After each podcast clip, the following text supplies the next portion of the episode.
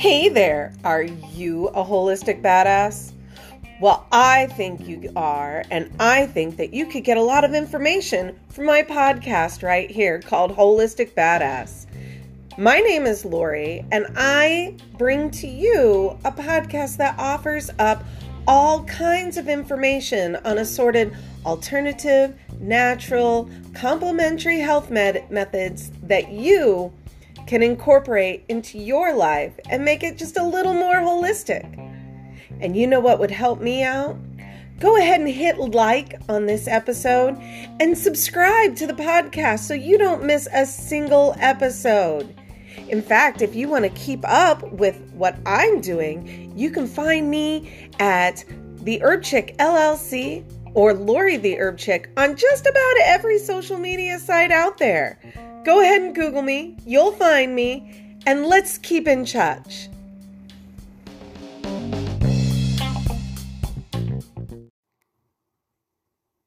Hey there, holistic badasses. Today we are going to talk about breathing. That's right, that function that has to happen all the time. We don't really think about it very often, but it's really important. I mean, if we don't breathe, we die. And in the immortal words of one of my four sons, really, Mom? Duh. But let's clarify a little bit. We all know that you're going to breathe. When we're born, we need to breathe, otherwise, we don't have vital biological functions happening. We need that intake of oxygen and that exhale of carbon dioxide and waste products because, yes, you exhale waste in the water droplets that go out with your breath. Pretty cool, huh? One of your channels of elimination is your breath. But we all have to do this, otherwise, we die. It is necessary. But are we breathing fully? I mean, are we really breathing to our full capacity in a manner that supports us to live to our full capacity? I mean, are we breathing to our full capacity so that our life is at full capacity? I mean, that's really something to think about there, don't you think? That's a lot of repetition. I'm repeating myself. But yeah, let, us talk about it a little bit. So I'm sure some of you already know that with all of the different things that I do uh, during quarantine shutdowns, I decided that I was going to take some of that stimulus money that they sent out and I was going to better myself in some way. I was going to come out of the pandemic knowing more than what I did when I went into it. Um, I wanted to have more knowledge, more skills, something, something better, you know? Like, I was not going to leave the pandemic dumber than when I went into it. At least that's what I was thinking in my brain. Um, of course, I I did end up going on the schedule at a local long term care facility, and then coming down with uh, the virus du jour, and it was not a happy case. It was a pretty rough case, and um, then uh, I subsequently went on to have it again a year and a half later. It was just, it was a lot, you know, and and I still deal with things that I think are related to the long term effects of that, but that's neither here nor or there. But you know, when you're in that situation and you're sick, and suddenly you can't breathe properly. Like I was breathing, I wasn't not breathing, but I was not breathing in a manner that supported my body's efforts to get better at least not much more past minimal.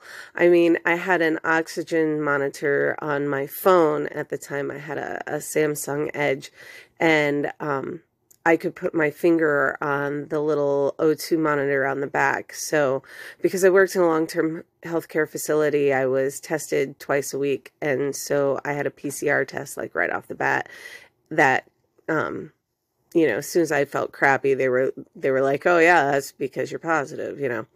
And then that re- got reported to our local health department. And so I had to uh, report symptoms in to um, an app through our state health department three times a day, or I'm sorry, it was twice a day, and then I had to talk to um, a an employee of the health department a couple times a week just to double check on how my symptoms were and stuff.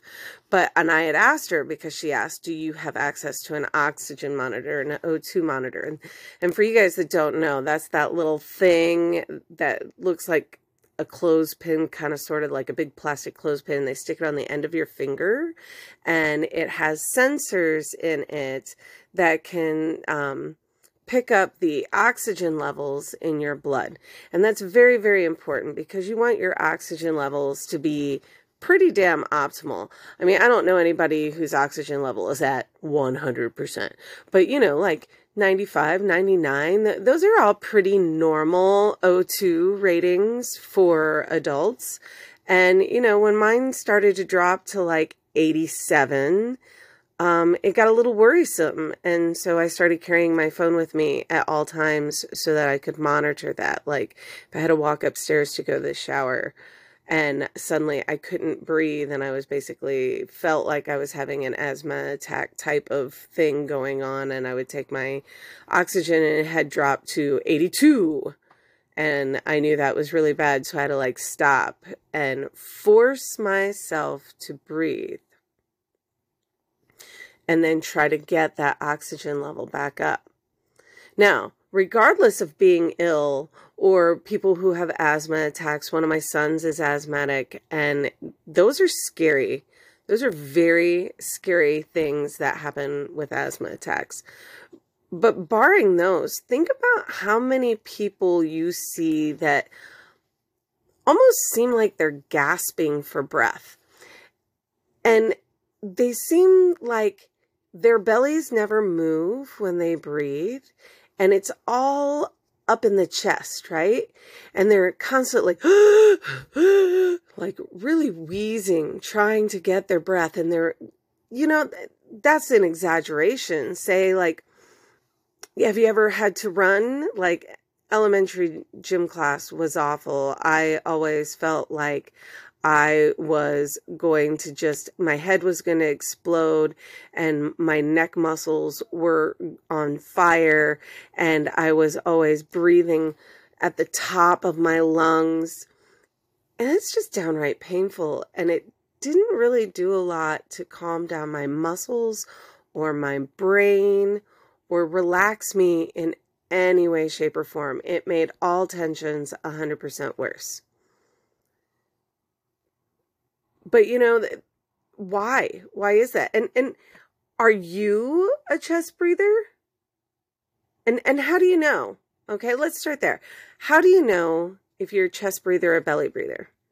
So one of the easiest things to do is lie back or or in a reclining position or on the floor or on your bed and put one hand kind of up on the chest at the at the breastbone level and the other hand just below the rib cage but above the belly button.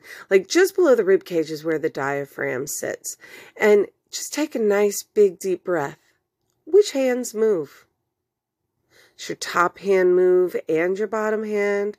Just your bottom hand just your top hand because that's going to tell you where your body is expanding the most to accommodate for those deep breaths. Right? So we want that chest to open up full capacity, but we also want that diaphragm to open up at the bottom. I mean, a diaphragm, it's actual purpose is to pull downward and expand those lungs. And then you also have the intercostal expansion where the ribs expand to allow room for those lungs to increase. And then we have the muscle contraction, which then pushes the air out, just like a big billows, you know, that you use to stoke a fire in a fireplace. That's how that's supposed to work, you know? And your top hand and your bottom hand should be moving with a nice big movement in that bottom hand showing that the diaphragm's doing its thing. But did you know that deep breathing is not just essential to stay alive, but it's one of the easiest tools that we have to support ourselves holistically, right? It is a natural tool to fight against stress, anxiety, pain high blood pressure. It helps ease your digestion. It cleanses, opens, and soothes all the different parts of our being. And it's something that we can do that doesn't involve swallowing a pill, drinking a tea, seeing a doctor. I don't think there's a doctor out there who's going to tell you, please don't take deep breaths right? So this is something I think everyone can be on board with is the power of breathing. And during the pandemic, I really had to pay attention to this because I went ahead and became a 200 hour certified yoga teacher. It was something I always wanted to do. And because of the situation at the time, Yoga Alliance approved all kinds of online programs and there was one I had been watching for years anyways and as soon as it was approved bam I was in there. That's what I used my money for. And one of the main takeaways that I took from that was deep breathing. Now let's talk about what what kind of benefits come from breathing deeply deeply. Blah. Been a long day folks Deep breathing can decrease stress and increase your calm, right? So let's say you're all stressed out, you're full of anxiety, and your body, well, your brain tells your adrenals to release cortisol. This is your stress hormone. This, this is the hormone that um, gets a little wonky and starts messing with your other hormones. Um, but by taking those deep breaths, you can actually cause your heart rate to calm down and slow. And as more oxygen enters your bloodstream, it can tell your brain, yo, we don't need that much cortisol. And it lets go endorphins we know endorphins as your feel good chemicals. It's one of those things that gets released, you know, like when people talk about a runner's high, it's because certain endorphins or feel good chemicals are flowing through the veins. And deep breathing can make that happen too. That release of endorphins can actually combat pain. Isn't that awesome? You can combat pain just by breathing. Now, I'm sure it's not going to take care of all of it, but it can give you a little bit to take the edge off, right? Uh, breathing stimulates the lymphatic system, thereby allowing it to detoxify itself better. When you release carbon monoxide during the breathing process, you are pushing out your waste product from the oxygen exchange. Breathing is in charge of about 70% of the, the cleansing process of the body. Um, 30% of our toxin disposal system goes through the bladder and the bowels. But if you don't breathe fully, your body has to work overtime to get rid of all the junk it's done with. When you're fully oxygenated, your body carries and absorbs your nutrients and vitamins more efficiently.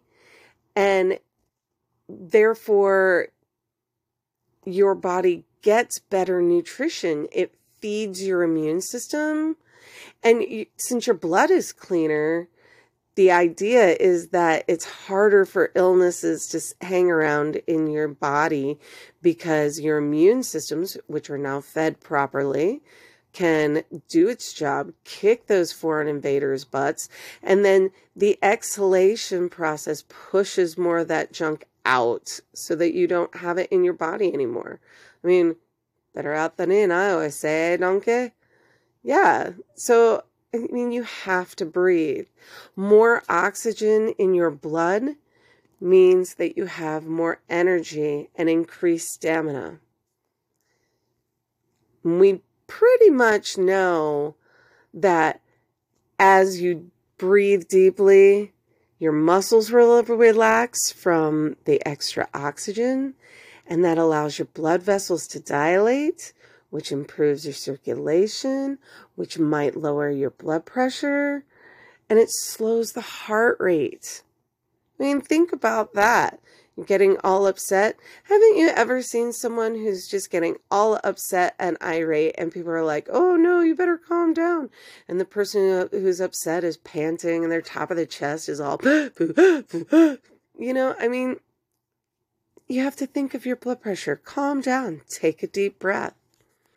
The more you breathe deep, the healthier the blood flow, which in turn promotes your the full functioning and effective functioning, there you go, say it again, of your organs, including your intestinal system. Right? Think about that as you expand your diaphragm, you actually pull all that air in and you you constrict the abdominal muscles as you exhale that gives a whole massage to that tube. I mean, think about it. your GI tract is basically a tube. It's like the inside of a donut, right? Where the donut hole comes out of. And those muscles from that are right next to the lungs and by the diaphragm. And as the abdomen expands and contracts, it massages those muscles of the GI, massage, massages the muscles of the GI tract at the same time. I mean, come on, who would not want improved digestion? Did you know that breathing in actually helps you lengthen and straighten your spine? When you take a deep breath in, your lungs take up maximum space space. And that that's if you're a belly breather, right? If you're pulling that diaphragm down, it allows you to more fully straighten that torso when you have full inhalation, full expansion of those lungs. So, you'll get much better posture by breathing deeply. Now, when I was in high school, well, junior high and high school, I was switched from playing trumpet over to playing a tuba. And I don't know if any of you are familiar with tuba, but it takes one hell of a lung capacity to play those that instrument. So I had to become a better breather in order to play that instrument. Or I would pass out on the football field because the thing was as big as I was. I was, um, I was about 120 pounds, and the tuba weighed about 80. it was a big brass sousaphone that I would wear. So, I mean, these things are not tiny, and without full expansion and full breath, I would have been hurting really bad. Now, what if you are a chest breather? Remember I said you could lay back and and feel for that on where the hands were moving to figure out if you were a chest breather or a belly breather or both? Well, what happens if you're a chest breather? Are there side effects? Well, yeah. When you breathe with just your chest, the upper part of your chest, you're using the muscles in your shoulders, in your neck, and the upper chest, and that's it. You can res- you can have the result of neck pain, headaches, increased risk of injury because it affects your pulse posture. Your shoulders slump forward, and those changes could be permanent after a long period of time. But you know, belly breathing can be achieved with practice. And that was one of the things in the yoga training that I did that I really had to pay attention to because I tend to get uptight and I start holding my breath and I'm running away like a little squirrel on speed or something, trying to get everything done. And then all of a sudden I notice, hey, I haven't been breathing. Hey, my posture sucks. Maybe I'm driving and I'm stuck in traffic and I'm all curled up in a ball, slumping, and I'm like, hey, my back hurts, my neck hurts. When was the last time I took a deep breath? Right? And that's where it comes into practice. Well, that's when it comes becomes a necessity, I should say, to practice belly breathing. So at first you want to, like if you are a chest breather and you want to start adding in some good deep belly breaths, it's not a bad idea to practice belly breathing exercises five to 10 minutes at a time, about oh, three or four times a day. And then you want to increase the amount of time that you spend doing the belly breathing, maybe increase the number of times you practice the belly breathing. And then eventually you'll get the hang of it. Now, there are some ways to practice belly breathing so that you kind of get the hang of it. So remember when we laid back to see if you were filling your chest or or your chest and your abdomen? What you want to do is you have that hand on your belly and you want to breathe in like you're trying to push that belly hand up to the sky. You want to breathe in through the nose and then nice deep breaths nice, long, controlled exhales. What, controlling how that hand goes up and down. And that will be a great way to get started with your deep breathing. In yoga, we call the breath or breath work pranayama. So the idea in yoga is that prana, well, in, in Sanskrit, prana means life or life force or life force energy, right? And yama is control or mastery of. In fact, there's some other things that we may go over, like the yamas and the niyamas and that kind of thing, which I've been thinking about incorporating into a podcast, but for our purposes on this one, it's prana yama because prana is your life force energy. Breathing is your life force energy. No breathing, no life. Remember, we talked about this. No duh, mom. Um, but we want to control that life force energy control that breathing. And that way we can kind of cultivate, modify the quality, the flow, the direction of the vital energy into the body. Right? And that's what I learned a lot of in the beginning of my yoga teacher instruction. So, the easiest and fastest way to increase your life force is to practice that belly breathing. Just really get good deep breaths. In yoga specifically, there are different types of breathing, and we'll go over a few of them so that you can kind of get used to them. In yoga, they talk about the flow of your prana, the flow of your life force energy.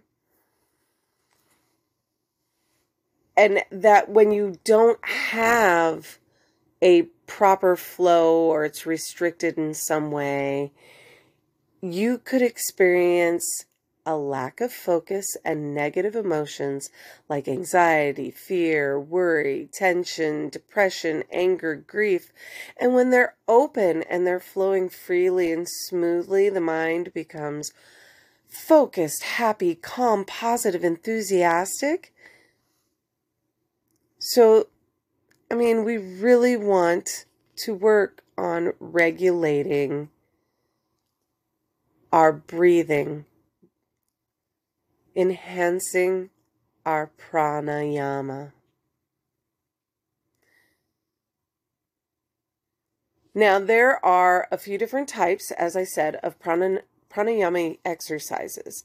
The very first one is I've already spoke of yogic breath. That is that diaphragm, diaphragmatic. That word is hard.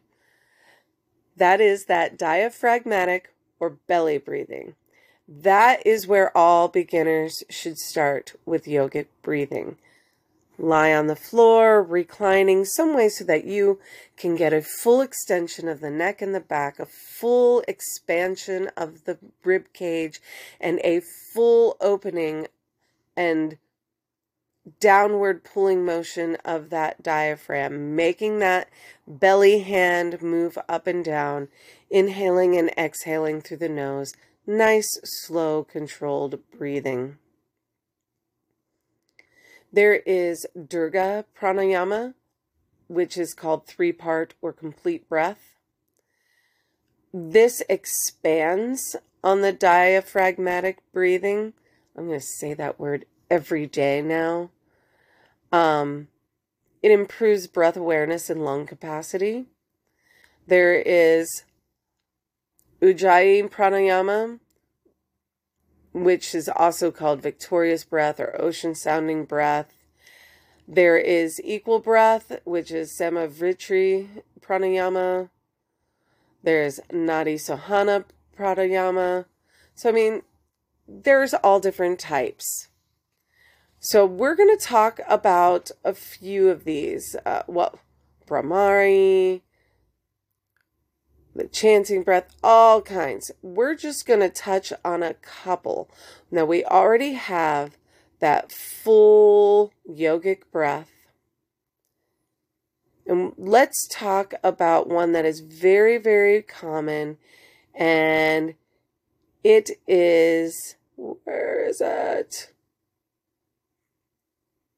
I have my notes and I'm looking and it disappeared from me. We're going to work on the nostril breathing, the Nadi Shodhana Pranayama. This is one, it's very popular and a lot of people have seen it. So what you want to do is you want to sit um, reclining or sit in easy pose. For people who don't know what easy pose is, it's crisscross applesauce with a straight back. If that's uncomfortable for you, um, you can sit with your back up against a wall and your legs out in front of you. You can sit in a chair. You can be reclined in your bed.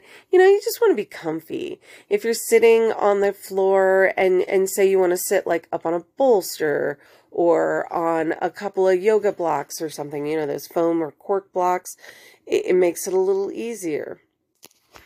So what we're going to do is you're going to take your right hand and you're going to put it in a mudra. Mudra means a hand pose.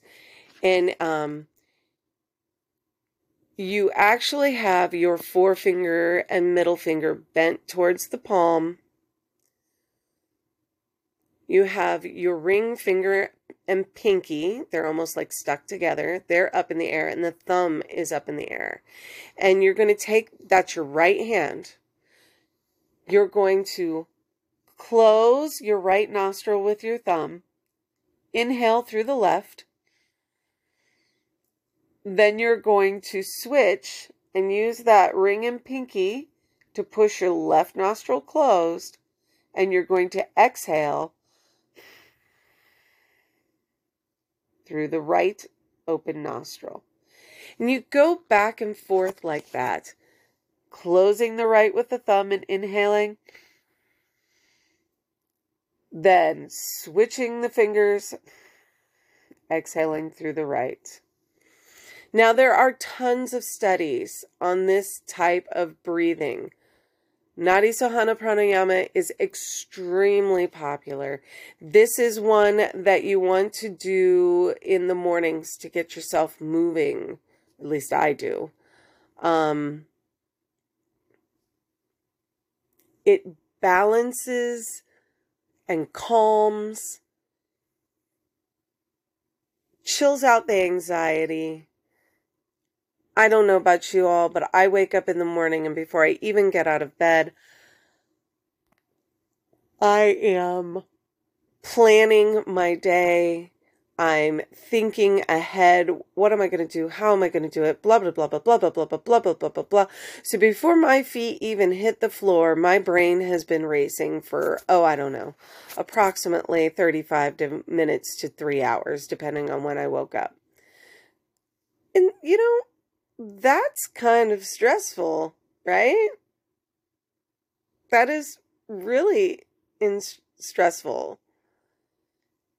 And I do that breathing, the alternate nostril breathing, before I get out of bed to calm that type A buzzing brain energy before I even get out of bed. And it, it helps calm me down and gives me my focus. Uh, Samavritti Pranayama. This is equal breath. This is kind of like, in my mind, a step above the regular yogic breathing. This is working on inhaling and exhaling for the same amount of time. So you want to inhale and count in your brain. Inhale, one, two, three. Exhale, one, two, three. Inhale, one, two, three. Exhale, one, two, three. This is very good for balancing and deep relaxation, and it's great for beginners as they learn to open and expand the lungs properly. All your muscles have muscle memory. Every cell in your body has a memory. Go read The Body Keeps the Score. Every cell on a deep cellular level has a memory and it wants to go back to whatever state it's stuck in. So, what we need to do with this breathing is we the breathing helps to retrain the shock and trauma out of the body right? One of the others that i would like to cover because there's a lot um there is, of course, um, left nostril breathing, which is a cooling breath. It's very similar to Nadi Shodhana. You have to please pardon how I butcher the uh, Sanskrit. I try really, really hard. It doesn't mean I'm saying it correctly. But also, then we have Surya, Bhedana, pranayama, that's your right nostril breathing. So, where breathing into the left nostril is considered to be cooling, breathing into the right nostril is considered to be warming, right? One gets you moving, one gets you cooling down.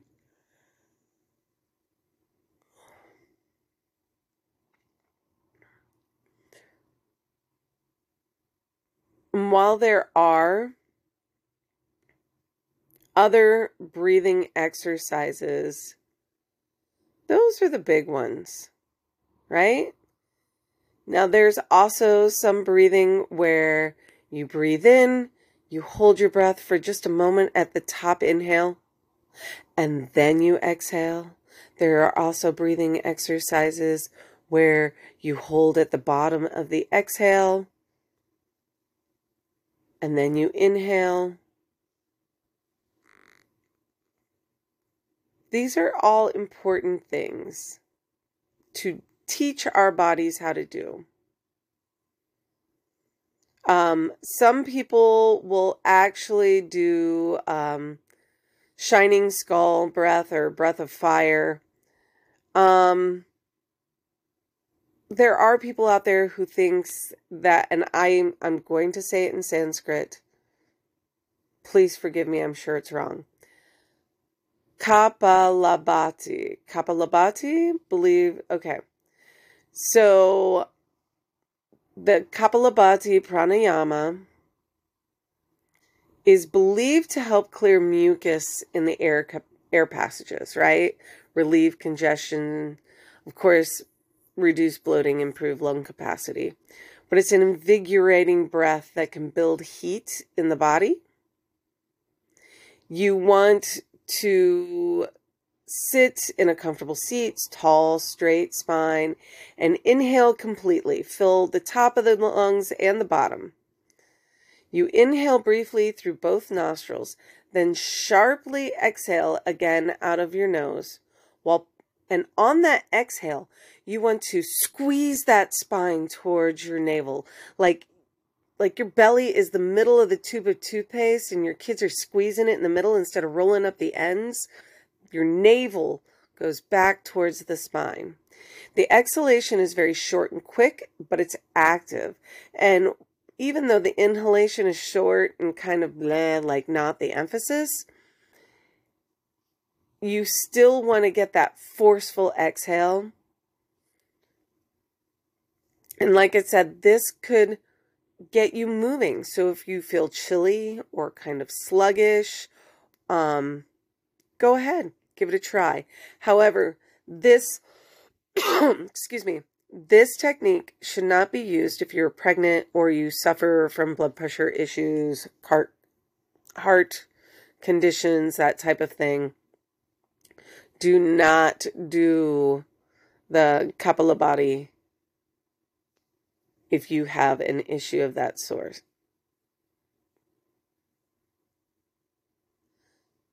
So, yeah, there is one more that I want to cover, and this one is kind of like I wasn't going to talk about it, but since it was 90 degrees in Ohio in the first weekend in June, and that weather is like two months too early, and I was outside most of the day, sweating my proverbial balls off, I thought it would be helpful to share Sitali Pranayama.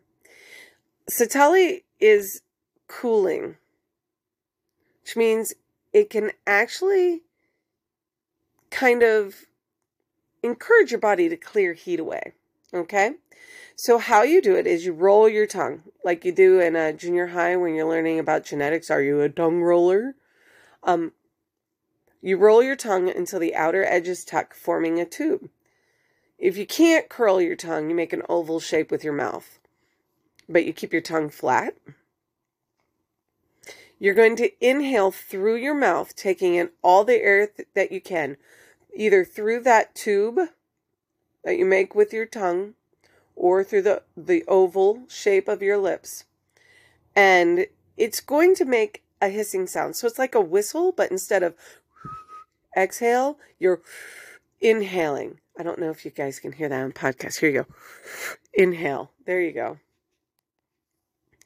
After you inhale, you bring the tip of your tongue to the roof of your mouth and seal your lips closed. Feel that cool inhalation of the air whipping into that tube in your mouth. And then you exhale through the nose, cooling off that entire nasopharynx area. Um, And a lot of times, uh, you should repeat, repeat that like five to 10 times in a row. If you're feeling overheated, irritable, find yourself waiting impatiently in hot weather, it's worth a try. Throw in a little Sitali. So, while this was a very short episode today, I wanted to make sure that we talked about breathing. It's totally underrated. It's a gift that something we do without even thinking about can enable us a little bit of power to create more time to be at ease, a little more homeostasis or balance in our lives. It, I mean, it is one of the easiest holistic tools we have. Just breathe. So, yeah, be very patient with yourself as you increase your breathing practices. Give it a try. Give it a try first thing in the morning, at lunchtime, and when you go to bed. Give those breathing exercises a try and work on allowing your body to move into it. Um, as always, if you are pregnant, if you suffer from uh, diabetes or high or low blood pressure, certain heart conditions, epilepsy, vertigo, talk to your doc just to make sure that none of these are going to aggravate anything to you for you. I mean, 99.9% of the time, I would bet dimes to donuts that they would look at you like you're crazy that you asked. But there may be a heart condition or something, or one of those things that I mentioned pregnancy, diabetes, high or low blood pressure, heart condition, epilepsy, vertigo. You could irritate something with a breathing exercise. So just, you know, check it out. Never hurts to ask. So, go forth, breathe deeply, and support yourself holistically with your breath.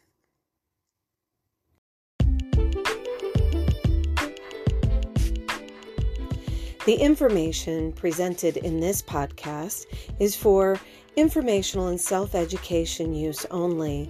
It is not intended for self diagnosis, nor treatment, nor anything that constitutes the practice of medicine.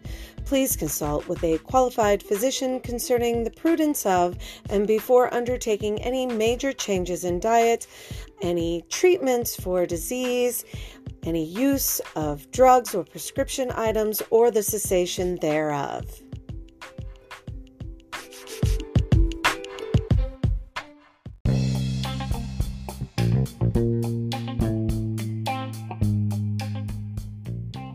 We do have an herb of the hour to focus on today and today's herb of the hour may assist your breathing. We're going to talk about mullein. Mullein is pretty common around a lot of areas. Uh, mullein grows in the side ditches. Um, and since this is an audio podcast, because I haven't developed enough kahunas yet. Cojones. I have not developed the cojones to have a visual podcast just yet. Someday, maybe, um, we will do that. But for now, it is an audio podcast. So I have to verbally describe to you what mullen looks like. Some people call it mullein, some people call it mullein. It is a plant that is it's great mullein or greater mullein or common mullein. The Latin name is Verbascum thapsus. It is a tall plant. I'm trying to think of the best way to describe it without reading um, some sort of biological nomenclature description. So, anyways, this is a tall plant. It can grow, I don't know, I've seen them six or eight feet tall already.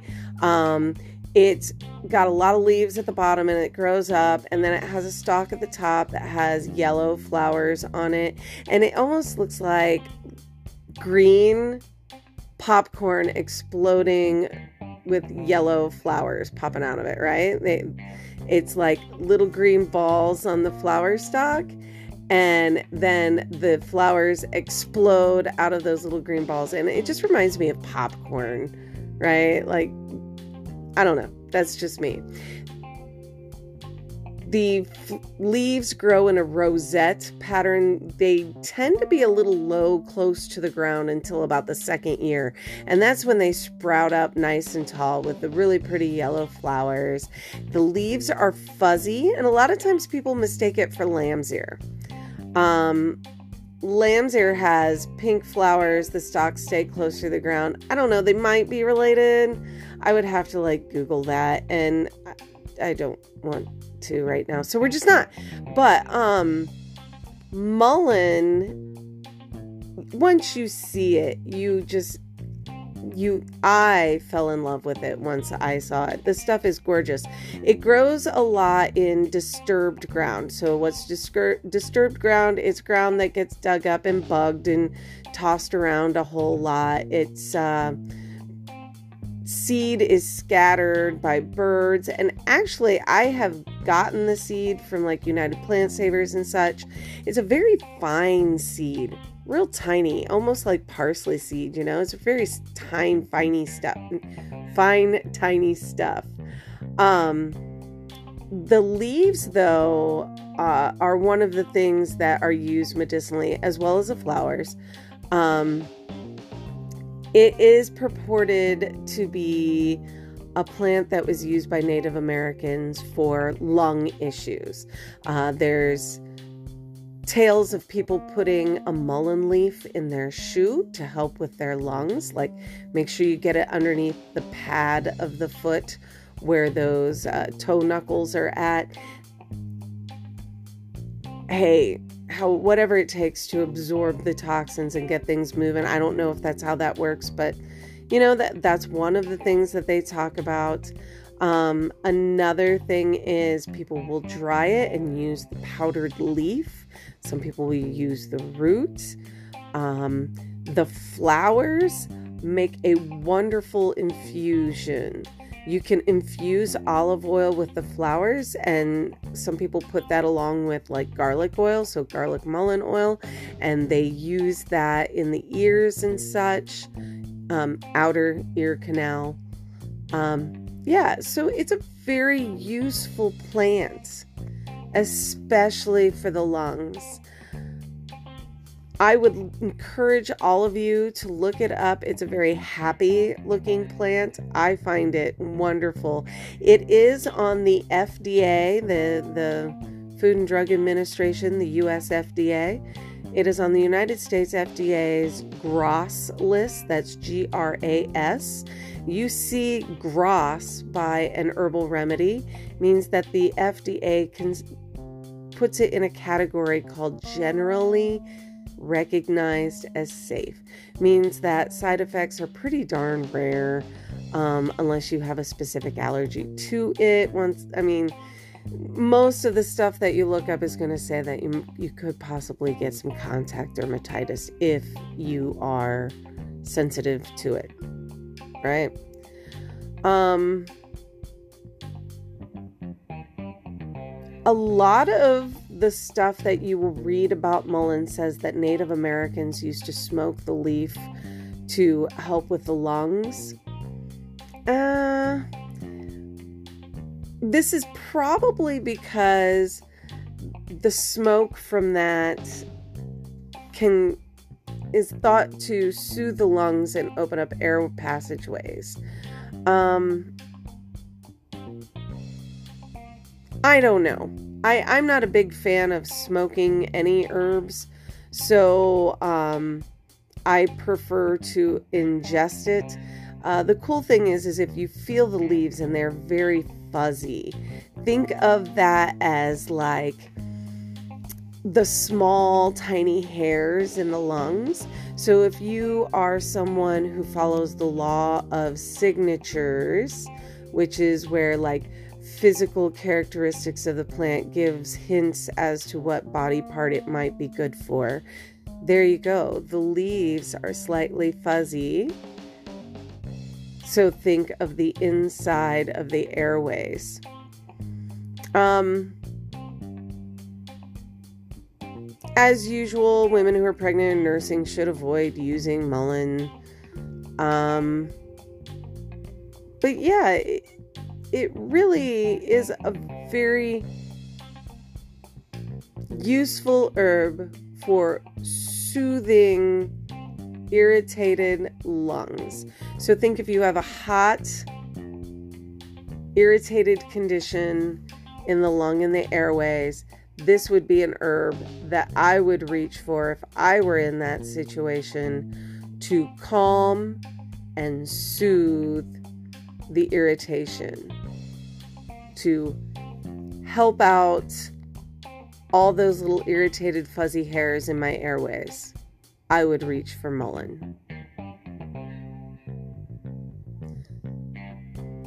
If there is an herb or remedy that you want to know more about, feel free to reach out to me through the comments on this podcast. You can shoot me an email at lori.the.herbchick at gmail.com or hit me up on any one of a number of social media channels and we can talk about an herb that you want to know more about.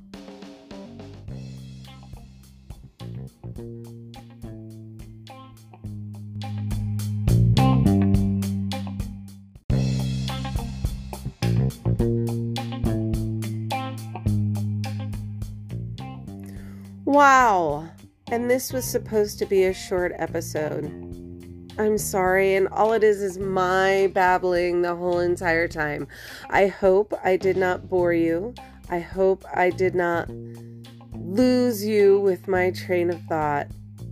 I hope that you learned a little bit about how to support your holistic lifestyle with breath work, and maybe you might want to give mullein a try. At any rate, I hope that you put some of the practices from my podcasts all together. Go back, listen to some past episodes. Hit me with a like, a follow, subscribe to this podcast. All those little things help me a lot. And as always, go out there and be that holistic badass I know you can be.